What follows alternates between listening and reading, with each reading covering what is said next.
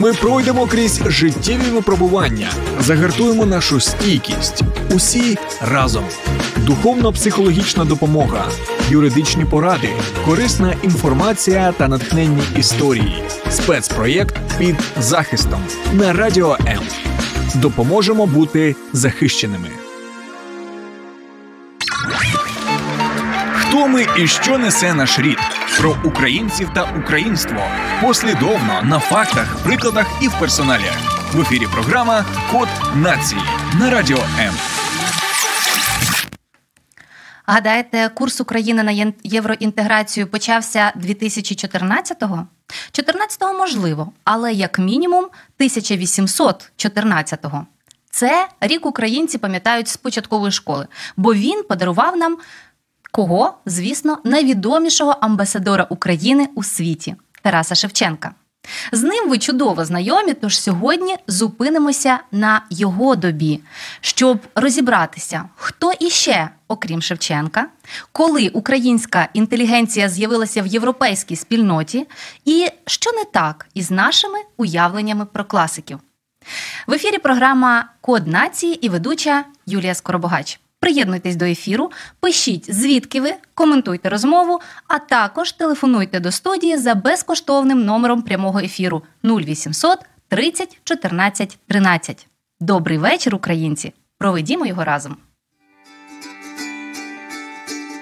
Слухай радіо М на fm ем хвилях. Київ 89 та 4 FM, ем. Запоріжжя 88 та 8 FM, ем. Кременчук 97 та 9 FM, Слов'янськ, Краматорськ, Дружківка, Костянтинівка, Лиман на частоті 87 та 5 FM.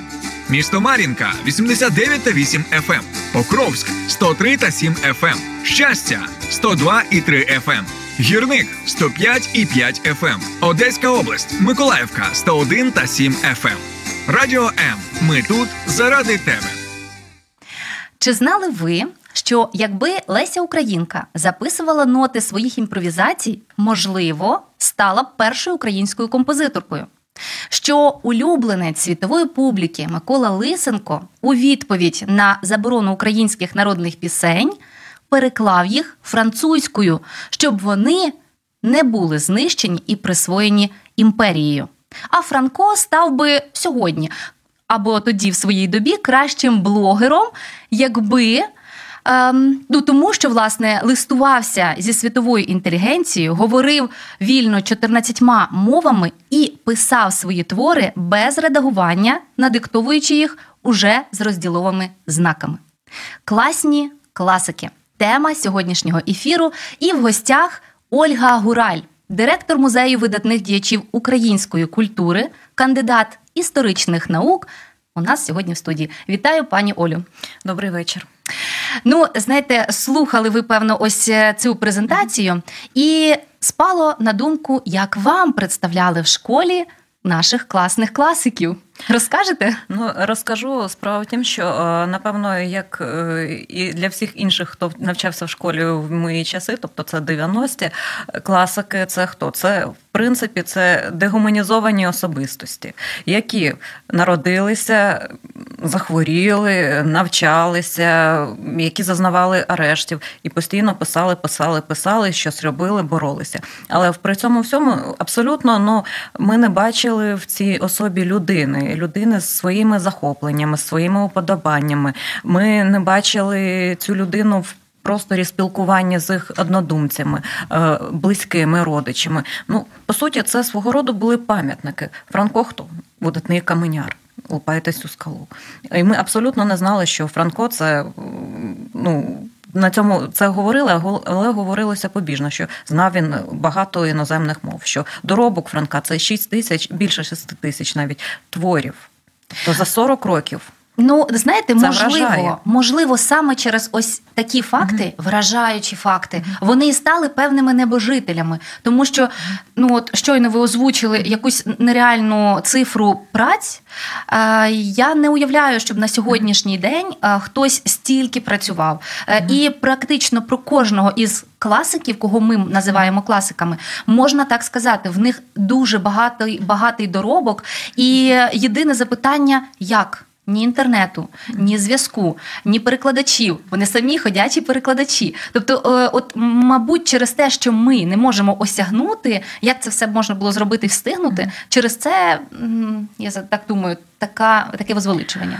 Можливо, що і через те, що е, в принципі от була така радянська в радянській традиції, що дуже багато фактів е, справді з біографії цих діячів вони просто замовчувалися. Тобто е, навмисно формувався певний такий образ, який був нецікавим. Ну як в радянські часи трактували Лесю Українку, який образ ми знали? Це квола, слабка дівчина, і при цьому всьому вона е, е, близький друг пролетарів.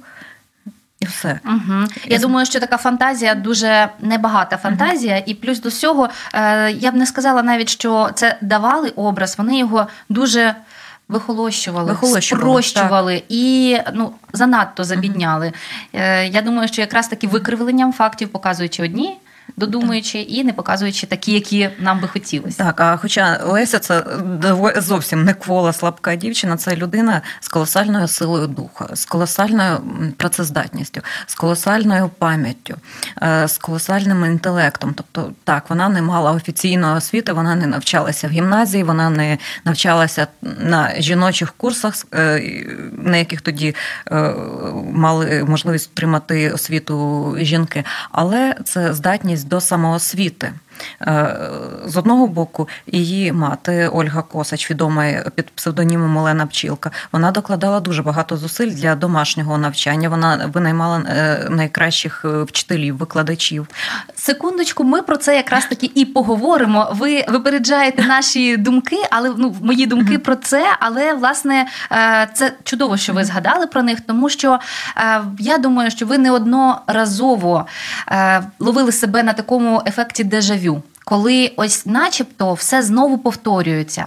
Е, Ті ж самі відчуття, коли от історія йде по колу, саме історія української культури, зокрема, так це от е, євроінтеграція, е, це відмова від е, усього російського, від насаджування російського, я б сказала так. Це масовий перехід українців на рідну мову, що ми спостерігаємо і зараз. І от, власне, ви щойно згадали про Лесю Українку, про Олену Пчілку. Мені здається, ці унікальні жінки настільки незнайомі ще по своїй правдивості українській публіці, що про них ми мусимо сказати. Ну, е, друзі, чи знали ви, наприклад, що не дарма е, Олена Пчілка е, власне залишила своїх дітей? Вона всіх, наскільки я ну, знаю, там, так? Ні, не всіх. Тобто, Залишала на домашнє виховання. Хто в початкові класи проходив курси початкових класів вдома. От, а Леся, наприклад, вона взагалі не навчалася в гімназії. Ну, на те були свої причини. От, але одна з основних, чому Олена Пчілка не віддавала в початкові класи гімназії дітей. Перш за все, тому що вік, коли формується особистість, вона намагалася е, відсторонити російські впливи, впливи російської школи е, на дітей. От, е, крім того, вона дуже ретельно підбирала літературу, яку вони мають читати. Вони не читали звичайних для того часу дитячих книжок. Вона вважала, що це погано впливає на психіку, на розвиток. Знову ж таки, вона робила акцент на творах, е, які на той час були наявні українських е, письменників, ну як і Шевченка, Котляревського, так і сучасників. Там, наприклад, близьким другом родини Косачів це був Михайло Старицький. І от коли з'явився його переклад сербських народних дум і пісень, це перший взагалі в історії України переклад е, сербського сербського фольклору українською мовою. До речі, зроблений за порадою Михайла Драгоманова, рідного дядька Лесі Українки. То е, саме Леся читала цю книжку за порадою матері. Наприклад, тут читали інші твори сучасників українських письменників. Крім того. Зверталися і до класичної літератури, до міфів. От, наприклад, е, вивчали діти міфи давньої Греції. Так? От, і фактично з цього всього сформувався такий міцний базис освіти. От, е, я не можу сказати, що взагалі Леся не читала, не знала російських письменників. Вона е, це людина була всебічно розвинена. Це була надзвичайно велика інтелектуалка, але вони не справляли вже на неї того враження. Тобто для неї це не були постаті номер один. Тобто... Звісно, і зважаючи на те, що е, в певні періоди, от вивчаючи, я так розумію, ось цю літературу різних е, письменників, знаю, що е, Леся Українка під враженням, величезним враженням від Гете Гьоте, вона написала власне свою цілу збірку віршів, і вони були ну дуже схожі за ось мелодикою саме до Гете. Можна я вас трошки уточню Гейна? А, перепрошую, тоді тоді так. І дійсно, що е, вона могла дозволити собі школярка на секундочку, друзі, будучи школяркою, Леся Українка е, читала уже на той момент сімома мовами. Це е, перелічимо італійська, французька, польська, е, старогрецька, латинська, ну відповідно українська, російська, німецька. Тобто вона вивчала мови, вона ними вільно читала, і якщо вона могла читати настільки вдумливо, що навіть надихалася і створювала свої вірші, уже ну крім всього, я б хотіла ще сказати, що ну трошки вона не школярка, вже трошки була такою старшою школяркою. Ну але це все одно все рівно. Це була вік, юнацький вік, це молода особа. От, Але крім всього, вона ще й підготувала підручник. Е, Уже їй було ну, трошки більше, близько 20 років. Вона для молодшої доньки підготувала підручник стародавньої історії. От. Крім всього, коли навіть до будь-якої теми вона зверталася, вона е, намагалася вивчити максимальну кількість джерел з того. Вона зверталася і до наукових праць, вона читала, що було написано іншими авторами. Тобто вона, ну, ця людина все робила досить таки ґрунтовно. А щодо євроінтеграційних процесів, то чому я б сказала, що фактично от і Лисенко, і Микола Лисенко, і Михайло Старицький, і Леся Українка, е, діти Михайла Старицького, відома письменниця, громадська діячка Людмила Старицька Черняхівська. Е, тут я трошки теж скажу і про її освіту. От але вони були стали по суті от першими євроінтеграторами. Наприклад, Леся, ще будучи досить таки молодою особою, коли почала у них е, при господі е, Косачів, Лисенків, Старицьких збиратися е, об'єднання літературне, е, вони називали себе літературою. Ми знаємо її як Плеяда. Леся склала перелік, е, вона його озвучила в одному з листів творів європейської літератури, яку потрібно перекласти українською і таким чином саме європейську літературу інтегрувати до української. От це унікально насправді, так, тому що і... це вже показує наскільки усвідомлювали значення, величність тих творів, так що так. і в цьому просторі українському по суті просторі їх бракувало, і що не було, е, скажімо, відповідників, і обов'язково потрібно було так. знайомитися. От угу. і от саме ця е, молодь під керівництвом старших діячів своїх е, чи то батьків, як в варіанті Лесі Українки, чи близьких е, знайомих, вони е, поставили собі за мету, що українська література саме наблизилася до європейських канонів, стала е, європейською. І відповідно до цього вони поділили твори, хто що перекладає, хто над якими текстами mm. працює. Вони збиралися, вони це обговорювали. Потім Колективна робота так, така була. Е, їх публікували, збирали кошти, щоб видати збірник. Для цього там навіть могли уряджати певні якісь концерти, де збиралися кошти. От і таким чином, тобто вони ну про просували саме європейську літературу е, україн, е, українською мовою в українському перекладі. Крім того, це має ще яку важливу особливість. Це задекларувало і певний статус української мови, тому що якщо ми звернемося до тих тих часів, і навіть там, наприклад, до 60-х, 70-х років е, українська мова, ми знаємо там Валуївський циркуляр, що і взагалі не існує так. Е, і крім всього. Що українська мова це мова хатнього вжитку.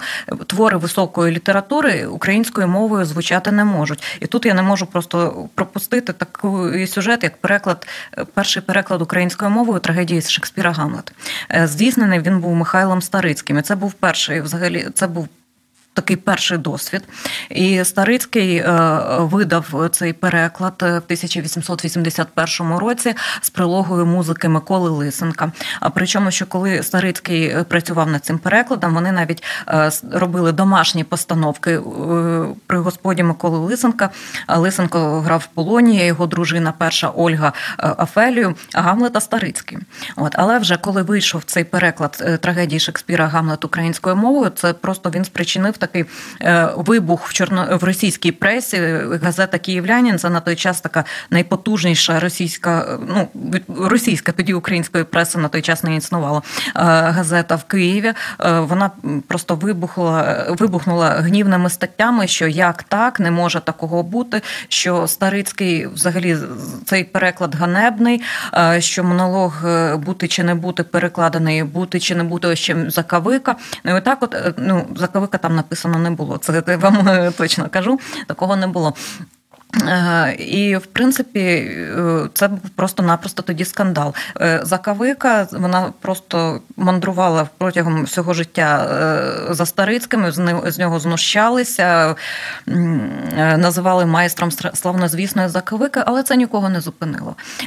Часто, коли Старицький навіть перекладав твори європейські твори українською мовою, навіть слів бракувало. Слухайте, от зараз ми, до речі. До речі, вітання із Мальти пишуть нам наші слухачі-глядачі. Пані Наталя каже, що рада бачити і чути. Вітаємо вас, пані Наталю. Е, раді, що на Мальті нас також слухають. І е, розкажіть, що ви знаєте, що ви вивчали у школі, і якими для вас є ось ці відомі українці, які на сьогодні презентують Україну у світі, якими для вас вони є. Е, ми багато про них будемо говорити, якраз таки відкривати такі незвичайні невідомі досі факти. І е, скажіть, чи збігається це із вашим уявленням? Нам цікаво також е, ця думка. Скажіть, чи це такий момент? От ми слухаю зараз вас і розумію, що ми говоримо про Старицького, е, Лисенка, про сім'ю Косачів, е, і всі вони пов'язані родинними зв'язками. Ну, практично всі пов'язані родинними зв'язками. Складається враження, що ось ця е, така еліта, інтелігенція на на цей момент, це середина 19 е, століття, і вони якимось чином. Притягуються один до одного, і що це не такі собі от е, вистава, яку ви згадали, так що це не просто вистава, там як зараз в квартирі могла би бути будь-у кого із нас. Що вона е, це тоді були знані будинки, що це е, були якщо можна сказати, які публічні е, салони, куди, салони, куди могли приходити, доєднуватись на обговорення і е, приходити на ось цю за освітою, також в цьому ключі, так тобто, що це було більше як. Громадська приймальня, як це назвала для себе так. Це да, це були своєрідні салони. Причому що, от е, на як от на прикладі цих родин, як вони пов'язували, значить, Микола Лисенко і Михайло Старицький кузени. Причому Старицький був одружений з молодшою сестрою Миколи Лисенка. Але як в це коло поєднується з Косачами? Ще за часів навчання в Полтавській гімназії е, Старицький потоваришував з Михайлом Драгомановим. І коли він з Лисенком переїхали до Києва, вступили до Київського університету, тут зустрічаються з Михайлом Драгомановим, який вже тут навчався, і зав'язується близька дружба. Знайомляться е, вони потім з Петром Косачем. Драгоманов знайомить своєю молодшою сестрою Оленою Пчілкою, яка була вражена Старицьким. От який Старицький побачив, що в неї є літературний хист, порадив займатися перекладами Андерсона українською мовою, тому що от першим таким шляхом для просування саме української ідеї вважали, що це має бути розвиток української культури, українського мистецтва. От і так, е, в принципі, поступово це і коло е, старої громади, ну пізніше вже старої, так київської української громади, вони об'єднуються в коло. І що в цих салонах. Збираються і представники от інтелігенції, от саме цей е, рушій, е, такої рушійної, ну от Косачі, Лисенки, Старицький, Драгоманов, Антонович. Е, Чубинський, сестри Лінфорс. Ну, Ліндфорси Софія Лінфорс відома нам як Софія Русова, видатна громадська діячка і педагог. І вони от створюють таке коло, яке займається саме не тільки культурними справами, є ще й політична складова, тому що є ще, є ще інші засідання, які відбуваються в цих родинах. Вони більш такі таємні, куди вони дуже цікавили і відповідно і представників поліційних органів, і ну, на них вже потрапити так було не дуже просто. Але коли відбувалися саме мистецькі засідання, то до них намагалися залучити як більш чим більше молоді. Там завжди студентство, да, студентство так, це було і для них були всі відкриті. Завжди дуже багато збиралося людей і фактично і обговорювалися всі ідеї, і втілювалися в життя. Тобто, а з Франком взагалі досить цікава історія. Франко в Києві був всього тричі. І е, коли Франко був вперше був у Києві, він познайомився із Косичами. Е, Лесі тоді в Києві не було, але з Оленою Пчілкою вони особисто тоді познайомилися. А е, Зупинявся він у Єлісея Тригубова і там познайомився зі своєю майбутньою дружиною, сестрою Єліс... Е, сестрою дружини Єлісея Тригубова, Ольгою Хорожинською. І Франко не просто так навіть одружився. Він говорив, що він прагне взяти у дружини на Дніпрянку. Тобто і таким чином просто поєднати західну і ну, це вже розрахунок, якийсь як хочу сказати. Певні, Такий собі творчий мірі, розрахунок. Да. От, але він, бачите, виявився корисним. І він ще більше зв'язав ці кола львівської і київської інтелігенції, скажімо так. До речі, стосовно інтелігенції і про те, чому е, ми так мало знаємо про їхні об'єднання, про те, яку вони зробили користь для суспільства. Тобто, ми теоретично знаємо, але це якось так залишилося в шкільних підручниках, і до цього рідко хто повертається. Хоча на сьогодні е, ми можемо сказати, що саме тому у школярів так багато багато е, є можливостей вивчати е, українську літературу, зарубіжну літературу, тому що в певний період саме наші ось ці класики її перекладали, її інтегровували у наш простір культурний. Ну і в принципі 19 століття можна розглядати як. Е, в позитивному, так і негативному контексті, тому що водночас воно було і вбивчим для української культури, і стверджувальним для ось цих яскравих постатей.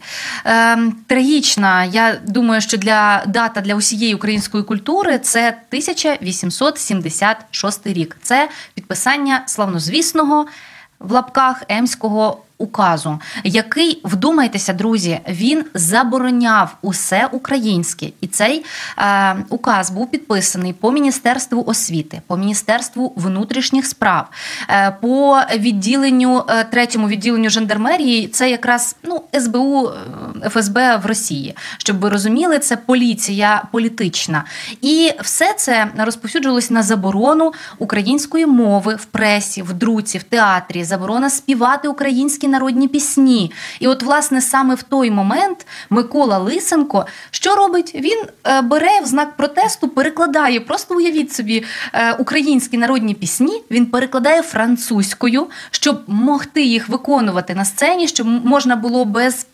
Е, будь-яких е, на то обмежень виконувати в будь-якому публічному просторі всі впізнавали ці мелодії, посміхалися і розуміли, що ну обдурили таким чином, обдурили ось е, цих людей, які створювали і намагалися все замкнути. І ось саме під час ось цієї кризи, що відбувається? Вибух, вибух, але такої розквіт інтелігенції і їхніх праць, тому що ну тут я думаю, вже ви краще доповните так, mm-hmm. що які ми праці маємо на цей момент.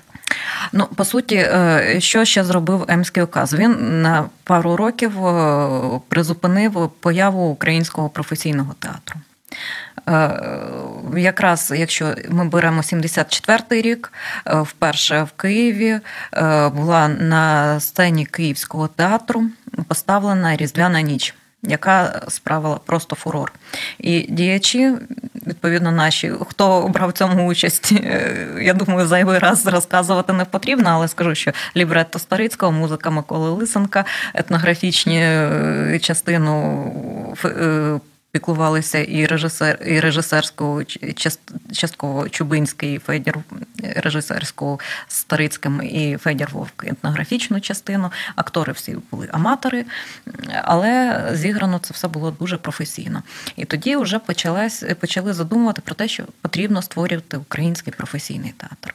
Емський указ це Припинив, призупинив. До, до речі, Але секундочку, а от дійсно Чубинський, от Павло Чубинський і е, е, Михайло, Михайло Драгоманов це два прізвища на Емський указ, яких роботу яких заборонили, і заборонили викладання, зокрема Драгоманова, який вважався на той момент ну феєричним е, лектором, до якого приходили з інших факультетів, з інших вишів, і ось їх просто обітнули крила. Е, Але? ні, їм не обітнули крила. Вони дали їм можливість працювати, хоч і, і не тут, не на місці, але е, ну, ця заборона вона продіяла кілька років. Вона, ви правильно сказали, вона стимулювала появу. Вона зробила українську тему модною. Сильніший, Сильнішою. опір. Друзі, ви Драгоман- впізнаєте цю історію? Зараз відбувається те саме. Щоправда, уже заборон прямих української мови немає, зате є дуже вихолощення і допомога всім іншим, якби мовам проявлятись, крім української, що в принципі те Так. саме. Драгоманов їде в Європу. Він рятує своє життя. Він е, може. е, Ну, не завжди йому просто було в Європі, не завжди було просто в Женеві, але тим паче він активно там досить працює. Він може е, комунікувати, зустрічатися з іншими діячами. Українські діячі теж можуть з ним бачитись, хоча це все стоїть на олівці. Ну, всі, вся кореспонденція Драгоманова, його твори, в- його Та й Лесі. Українки, та й всі, все, все це це- відслідковувала поліція. Все це від, відслідковувалося і дуже дуже ретельно. Всі контакти, але тим не менше йому це не заважало писати. Йому не заважало це видавати громаду за кордоном. А крім того, е, часопис, не громада. От е, українські е, діячі, які залишилися тут, що вони починають друкуватися у Львові. І що виходить? Тобто. Практично все це, крім того, що зробило українську тематику популярною, е, праці це не припинило українських діячів, але е, крім цього, ще більше наблизило, більш зв'язало е, під австрійську і під російські частини. От тоді ж було був цей поділ. Тобто твори Лесі Українки спокійно видаються у Львові. Потім вони вже опубліковані. Їх читає широке коло, вона стає відомою. От, е, правда, там в цей період був ще один момент, е, крім такої от заборони. е, Українського слова ще на той час, якраз в Києві, от про Драгоманова Чубинського ви вже згадали, починається практично такий е, прицільний, е, прицільне переслідування діячів, які пов'язані з е, українською сферою. От, Практично кого висила, ви, кого відправляють на висилку, когось от просто беруть в такий лищата нагляду, що працювати вже збиратися отак от громадою неможливо. Але все рівно от відбувається послаблення в 80, на початку кінець 70-х, початок саме 80-х років. Вони знову збираються і ще з більшими силами. Тобто Так, ну воно ми не бачимо, переривається. ми бачимо також, що тут. Починається стрибок у квантовий стрибок. Так. От, власне, е, те, що е, українцям знайоме як е, модерні образи Лесі Українки, Франка, Лисенка і так далі, всіх наших класиків, ви пам'ятаєте, не так давно була серія дизайну футболок, і не тільки от, власне, квантовий стрибок, це і виразилося в багатьох мистецьких творах. Як ви, до речі, ставитесь до того, щоб ось е, класики, люди, які мали м, безпосередньо. Ну, творили історію своїми руками і, можливо, заслуговують на якесь оце піднесення, що вони прямо таки входять в е, українську поп-культуру. Вони на кожному щоденнику, е, там на якихось світшотах. Як ви до цього ставитеся? Е, Мені здається, це позитивно. Це дуже позитивно. Розумієте, є наукові інституції, є музеї, тобто є певна, певні інституції, які не мають права фальсифікувати. І от якщо йде фальсифікація навіть в бік того, що от ну так буде краще, там ми щось там додумаємо. Нам нічого не потрібно додумувати. У нас такий багаж, нам його потрібно вивчати і, е, І пишатися і, цим. Пишатися. Можливо, нам нам потрібно вчитися це розказувати популярно, так щоб це було цікаво, зрозуміло, е, от різним і віковим, і соціальним групам. От е, нам потрібно щось от зацікавити. А те, що входить це в таку от в мас-культуру, в поп-культуру. Ну, якщо вибачте, от хтось ходить з футболкою, у мене теж є футболка з Іваном Франком. Мені Ну, подарували, я з задоволенням ношу. От, е, але ну, от, якщо ти постійно бачиш щось перед очима, і тобі це навіть не цікаво. От ну не цікаво людині, хто такий був Іван Франко, але він постійно от перед очима. Там на щоденок. а ну хто цей Франко? Дека я почитаю щось. І навіть якщо людина там зайде в Google і побачить, що Боже, а Франко номінувався на Нобелівську премію з літератури. От. На секундочку, а що друзі, далі? ось це е, я хотіла, щоб у нас не так багато є часу, але, е, шановні наші глядачі і слухачі, скажіть, будь ласка, як ви для себе позиціонуєте ось цих відомих класиків? Хто вони для вас? Чи знаєте, чи є у вас оце бажання щось про них е, пошукати? І навіщо? Чи задавалися запитанням навіщо? От, можливо, ви підкажете, навіщо нам так досліджувати класиків. Ну, зробили вони щось у свій період. Ну і спасибі на тому, ну і добре. Чи це має якусь іншу насправді надмету? Навіщо нам вивчати зараз? І е, вивчати дійсно є що? Саме тому є цілий музей, друзі. Дуже рекомендую, до речі, відвідати. Знаю, що саме ваш музей е, пішов на таке. Поле боротьби проти міфи, е, міфів, проти е, ось цього спрощення особистостей української культури, і там можна знаю, залюбки от була на екскурсії про Лисенка, е, про Лесю Українку. Це унікально, тому що таке враження, що це твоя вчителька, яку ти знала добре, поважала, і тут ти просто вражена, бо вона вже тобі стає і подругою, і ти просто в шоці, що ця людина ще не так давно творила ось тут, ходила цими вулицями, жила в цьому будинку. І, зрештою, що всі вони е, зараз є не так е, далеко поховані тут. І ми можемо відвідувати, е, що що в принципі і є шануванням, так приходити і розуміти, що ось тут наші класики це їхнє життя і наше життя тепер, і що наша черга. Що робити, піднімати українську культуру тільки в нашій добі? А для чого нам вчити і цікавитись? Ну я думаю, що без цього ми не поз... не можемо пізнати себе. Ми не знаємо, хто ми не дізнає, не зрозуміємо, хто ми українці. І якщо говорити ширше, може так глибше, то ми не знаємо, не дізнаємося, що таке Україна і якою ціною вона нам дісталася. І для того, щоб в нас не було, мабуть, ось цього ефекту меншовартості, Абсолютно. коли всі кращі. Е, коли всі набагато знаніші. І уявіть собі, що той же Микола Лисенко міг створити кар... він і створив свою кар'єру за кордоном. І він був людиною, якого якого бажали бачити лектором, упорядником своїх вищих навчальних закладів, але він створив е, школу музичну у Києві. І на секундочку вона існує досі. Так, ну взагалі про Лисенка він міг реалізуватися. Він навчався в Лейпцигу, в Німеччині, е, і він міг там залишитися, реалізувати себе. Він міг себе реалізувати як російський композитор, так само як могли себе в російській культурі реалізувати і інші. Вони зробили свій свідомий вибір. А щодо школи Лисенка, то це взагалі досить така цікава історія. Він ще навчаючись у Лейпцигу, він поставив таке питання, що нам потрібна власна українська музична освіта. Це було щось нереальне на ті часи, звичайно. Але 1903 рік святкують 35-літній ювілей е, творчої діяльності Миколи Лисенка. Причому святкується він ну, практично на всіх куточках України, і в Харкові, і у Львові, і буквально це рік святкувань. І громадськість збирає гроші на подарунок Миколі Лисенку. Він частина цих грошей мала піти на те, щоб е, він видав свої твори. Друга частина на те, щоб він купив будиночок в мальовничій місцевості, можливо, е, сільській, і ну, власне дачу придбав. Він орендував дачу щороку в передмістях Києва. Але він приймає інше рішення. Він ці гроші, які планувалось витратити на будинок, він е, на них створює першу е, взагалі в Україні музичну школу.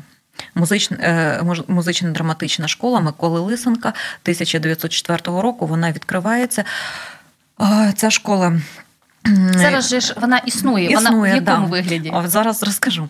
А вже однією з його помічниць і викладачів школи була Марія Старицька донька Михайла Старицького. По смерті Лисенка школа була в такому не дуже доброму фінансовому стані. Знову ж таки, громадськість зібралася. От бачите, зараз збирають кошти на армію. Волонтерство так, волонтер... повертається. Е, так, вкладає паї, школа продовжує існувати.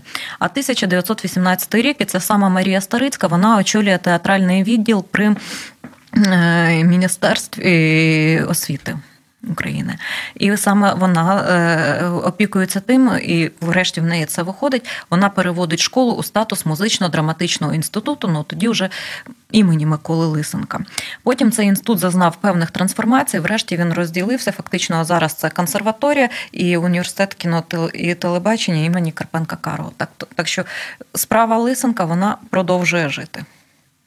А, Знаєте, я от слухаю вас і розумію, що е, закінчити ми маємо е, ось на якій ноті. Всі, як правило, думають, що ну це такі були постаті дуже однозначні, е, ну спокійні, працювали собі каменярі та й працювали. Але були і в них свої моменти скандальностей, як у нас зараз ситуація із. Пушкінопадом. Розкажіть, будь ласка, що то за історія зеленою пчілкою, власне, яка е, так не хотіла. Щоб на наше поле увійшов Толстой. У нас є буквально дві хвилиночки на це, але мусимо про це згадати. Так, ну це була така історія, яка, скажімо так, сколихнула напевно весь український Київ у 1908 році на засіданні наукового товариства в Києві. Головував Грушевський і запросили професора Володимира Переца, який ну і до цього товариства входила і Олена Пчілка, звичайно. Володимир Перец запропонував відзначити 80-літній ювілей Льва Толстого. І е, такої реакції, яка була у пчілки, ніхто не просто не очікував, тому що вона е, єдина з усіх присутніх е, змогла піднятися і сказати, чому ми в українському товаристві маємо вшановувати російських діячів і писати їм привітання. Це товариство українське. Ми маємо опікуватися Украї... саме українськими питаннями. Просто такий собі Сергій так. Жадан у образі Олени Пчілки. Так, ну там ще не досить коректне зауваження висказав перець е, перець е, про те, що е, ну, це все довгий жіночий язик. Ну і тут уже далі понеслося. Пчілка страшенно обурилася. Сказала, що знаємо, що крім того, ви кажете про прислів'я про жіночий язик, а я знаю, що інше прислів'я про те, що ласкава Е, е, ласкаве телятко дві мамки все. Ну, це вона натякнула про те, що перед і в українських, і в російських колах. І потім, уже з, після цього, хоч Ну і здавалося б, людей було не так багато свідків цього, але інформація про це рознеслася буквально по всьому Києві. От а про пчілку говорили, що ну знову ж таки з подачі її опонента, що ну точно я зараз не процитую, але це та баба, який сам чорт на вилах чоботи подає. Але перцю вона тоді дала російській темі. В буквальному і в переносному так. Е, сенсі. Е, так, звісно, розповідати про Олену Пчілку, про їхні ситуації із життя, мені здається, можна просто вічно. Е, хочеться згадати також моменти окремі. Давайте зробимо це таким калейдоскопічним варіантом. От, скажімо, що Старицький, зрештою зрештою не збирав оці свої ем, статки. Він спродав маєток, усі все своє багатство і вклав це у театр. Театр, який мав служити українській, київській, зокрема громаді, де ставилися на той момент такі е, незвичайні е, твори, які е, мусили ну з національною такою ідеєю, які просували цю національну ідею.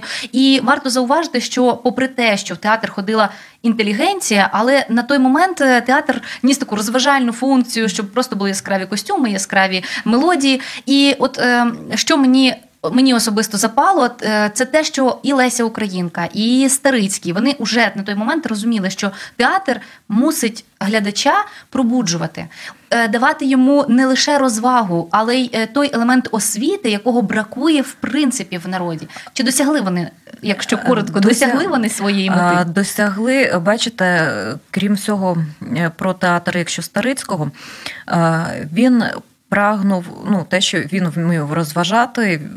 Театр там був досить такий міцний. Хор 40 чоловік, танцюристи, музиканти, е, дорогі костюми, висока платня акторів. Крім маєтку, він ще власне сухарний завод і будинок продав. От, Не лише маєток. Всі статки. От, Але крім всього, е, е, були різні твори, ставилися в театрі Старицького. Ну, і Були і переробки. От Найвідоміша це за двома зайцями.